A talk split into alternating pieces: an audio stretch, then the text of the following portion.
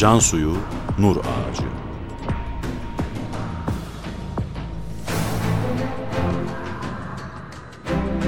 Metin Yusuf Ziya Özkan. Yöneten Ömer Parlak.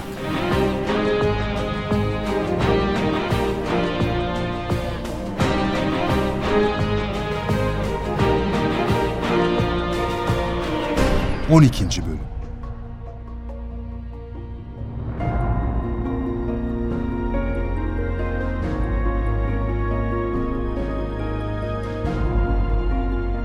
Bediüzzaman Hazretleri bu ateşe de yetişti. O, en küçük bir hakikati dahi gizlemeyi, ülkesine ve insanına vefasızlık saydı. Bizi felakete sürükleyen yanlış düşünce ve yanlış kararlar karşısında kollarını makas gibi açarak avazı çıktığı kadar burası çıkmaz sokak diye haykırdı.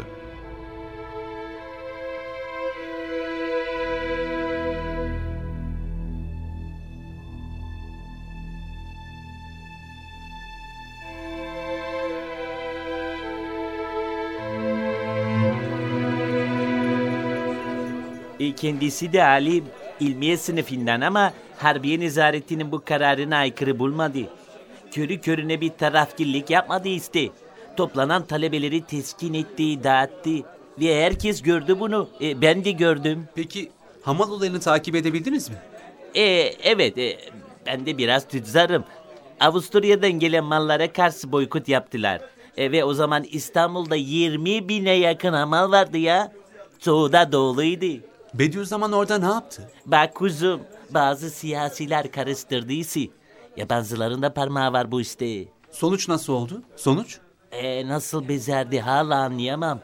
Bütün hamalları teskin etti. Üstelik Avrupa'ya karşı iktisadi savaş açılmasını temin etti. O ölçüsüz kalabalığı dava adamı haline sokuverdi Bediüzzaman. Sözlerini hatırlıyor musunuz? Hepsini hatırlamıyorum ama şunları söyleyebilirim. Demişti ki ittifakta uyumda kuvvet vardır. Birlik ve beraberlikte hayat vardır. Kardeşlikte saadet vardır. Devlete itaatte selamet vardır. Sağlam birlik organına ve sevgi ipine sarılmak zaruridir. Urgan ve ip. Tam hamallara uygun bir hitap. E bu da ayrı bir meziyot biliyorsun. Muhataba uygun söz söyleyebilmek ayrı bir hünerdir.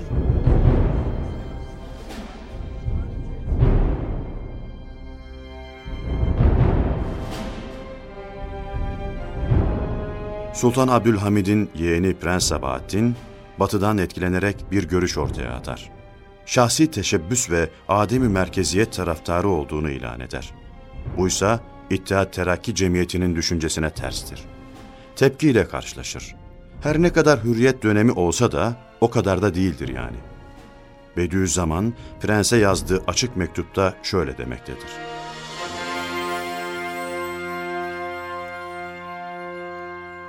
13 asır evvel ölmüş cahiliye ırkçılığını tekrar hayata getirmeyi, fitneyi uyandırmayı, saadet yerimiz olan Asya'nın gelecekteki cennetlerini cehenneme çevirmeyi hamiyetinize ve uluvi cenaplarına yakıştıramıyorum.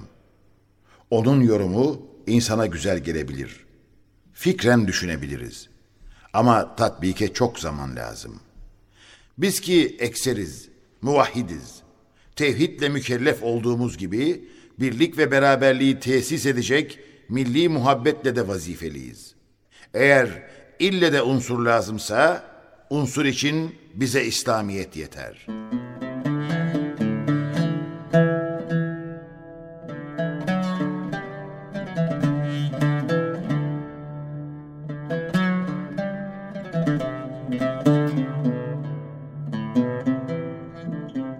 İttihadı Muhammedi Cemiyeti'nin ilanı için Ayasofya Camii'nde bir mevlid okutulacaktır.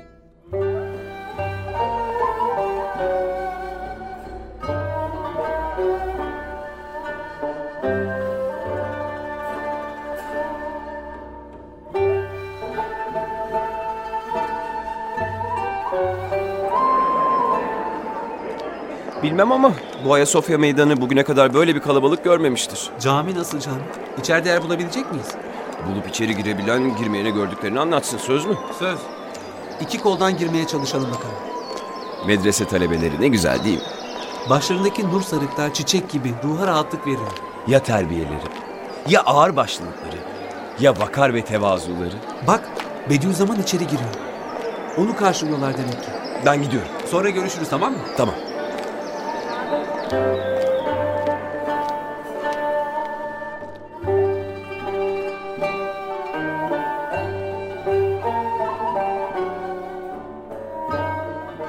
Bediüzzaman müezzin mahfeline alınır. Cami lebalep doludur. 40-50 binden fazla insan gelmiştir bu mevlid merasimine. Her türlü insan vardır.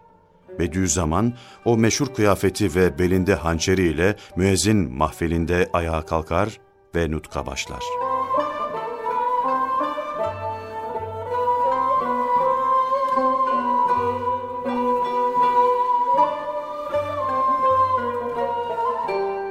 Kabri kalpten hakaik çıplak çıkıyor. Kalp kabrinden gerçekler bütün çıplaklığıyla ortaya çıkıyor. Namahrem olanlar nazar etmesin, bakmasın.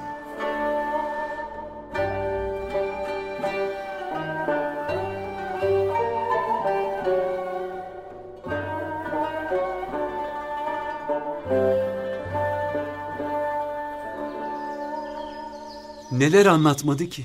Tam iki saat.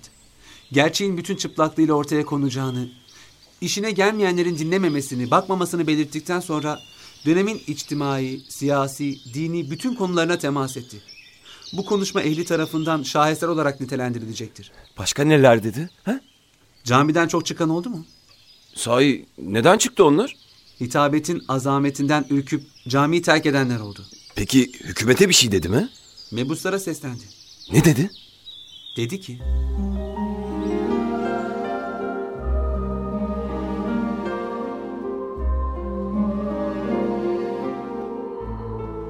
Meşrutiyeti meşruiyet unvanıyla telakki ve telkin ediniz. Ta ki yeni ve gizli ve dinsiz bir istibdat pis eliyle o mübareği garazlarına siper etmekle lekedar etmesin. Hürriyeti adab-ı şeriatla kayıt altına alınız.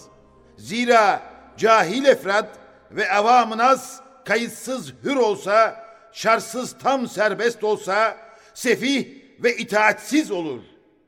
Adalet namazında kıbleniz dört mezhep olsun.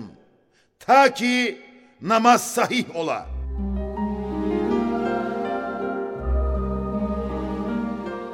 Gizliden gizliye tahriklerde bulunan ve bir hoşnutsuzluk zemini hazırlamaya çalışanlara da seslendi. Dedi ki,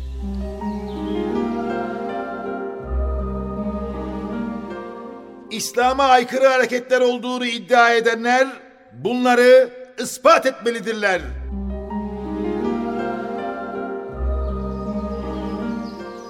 Başka ne dedi? şu an aklıma gelmiyor. Çok heyecanlandım biliyor musun? Ya tamamını hatırlamıyor olabilirsin. Mealen söyle hiç olmazsa. Başka neler söyledi? Müslümanların uyanık olması gerektiğini, bazı karanlık mihrakların bazı sinsi planlar uygulayabileceğini, tahriklere asla kapılmamak gerektiğini, akıllı, şuurlu, basiretli olmak icap ettiğini, hata yapmamak için dikkatli ve titiz olunmasını, İslam'ı güzel temsil etmemizi. Ne bileyim yani ne gerekirse söyledi işte. Keşke ben de girebilseydim içeri. Keşkenin yeri var mı İslam'da? Ya lafın gelişi söyledim. Üstada göre Müslüman bu kadarcık bile hata yapmamalı. Çok dikkatli olmalı. Haklısın. Özür dilerim. Ben kim oluyorum ki? Sen Allah'tan affını dile.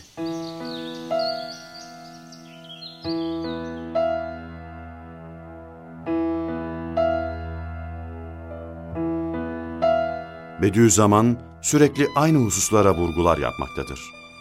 Bazı kulüp ve cemiyetler ırkçılık yapmaya başlayınca onları da ikaz eder.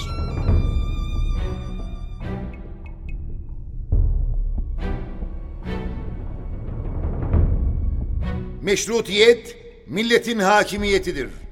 Milletimizde yalnız İslamiyettir. Bütün farklı grupların en kuvvetli bağları ve milliyetleri İslamiyetten başka değildir. Dünyada geri kalışımızın sebebi dinimize riayetsizliktendir. Hem de idarenin intizamından ziyade ahlak güzelliğine muhtacız. Ahlakı güzelleştiren de ancak dindir. Dünya için din ihmal olunamaz. Biz vatanı din ve haremeyn için severiz. Dünyayı da din için imar edeceğiz.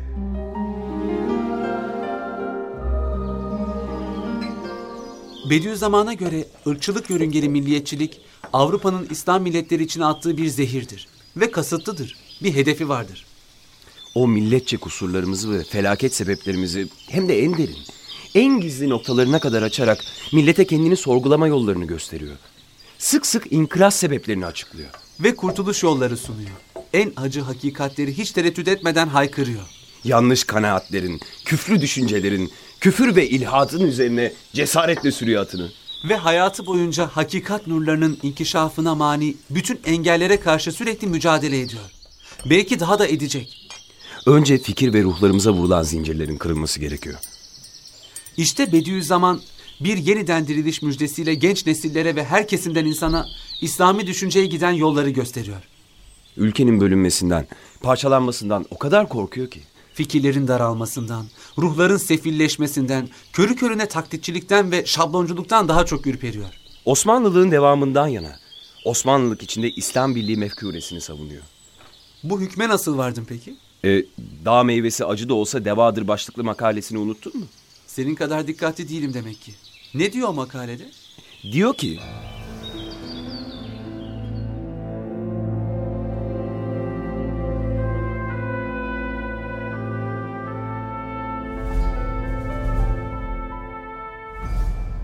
Bu devletin hayat gayesi ve dini İslam olduğundan her bir Osmanlı İslam'ın şerefini yüceltmeyle mükellef.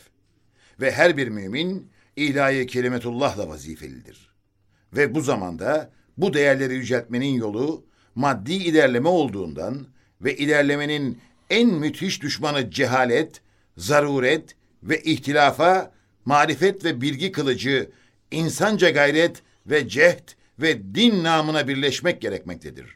Ama dış düşmanlar medeni olduklarından fikren galebe çalmak lazımdır.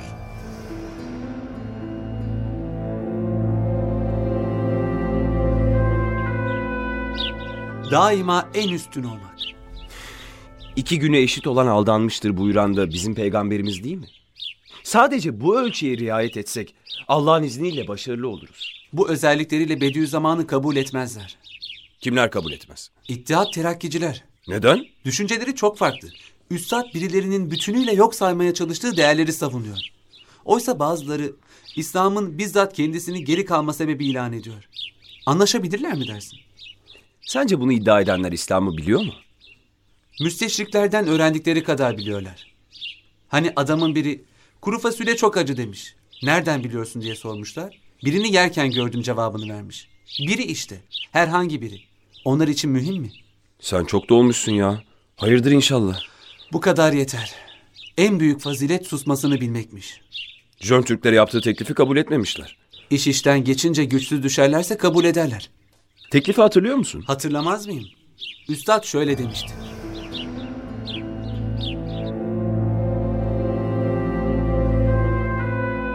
Tarih bize gösteriyor ki ehli İslam ne derece dine bağlanmış, itina etmişse terakki etmiş, ilerlemiş.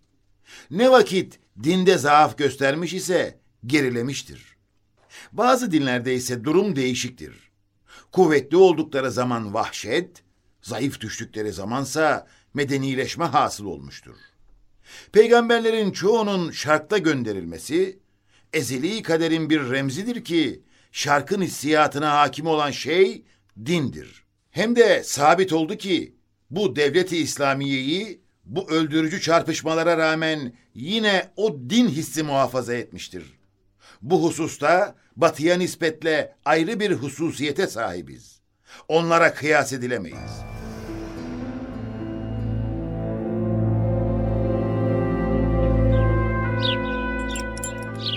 İşte bu kadar. Biz farklıyız. Avrupalılarla kıyas edilemeyiz.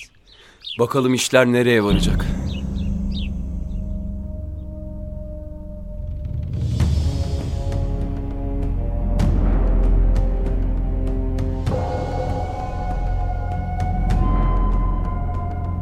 Bediüzzaman ömrü boyunca hep aynı gerçekleri savundu. Bunun için kendisini tehdit edenler oldu. Ama hiç aldırmadı. Yol ve yön değiştirmedi.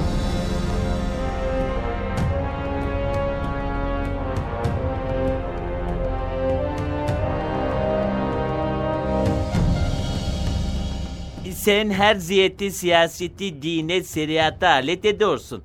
Ve dine hizmetkar yapıyorsun. Ve yalnız İslamiyet hesabına hürriyeti kabul ediyorsun. E, mesrutiyeti de mesruiyet suretinde beğeniyorsun. E demek hürriyet ve mesrutiyet İslamiyetsiz olmaz. E bu yüzden seni de şeriat isteriz diyenlere dahil edebilirler. E zarar görürsün. Evet, İslam milletinin saadetini yalnız ve yalnız İslami hakikatler temin edebilir. Sosyal hayat ve dünya saadeti ancak İslam'ı yaşamakla mümkün olabilir. Yoksa adalet mahvolur. Emniyet yerle bir olur. Ahlaksızlık ve pis hasletler galebe eder. İş yalancıların, dal kavukların elinde kalır.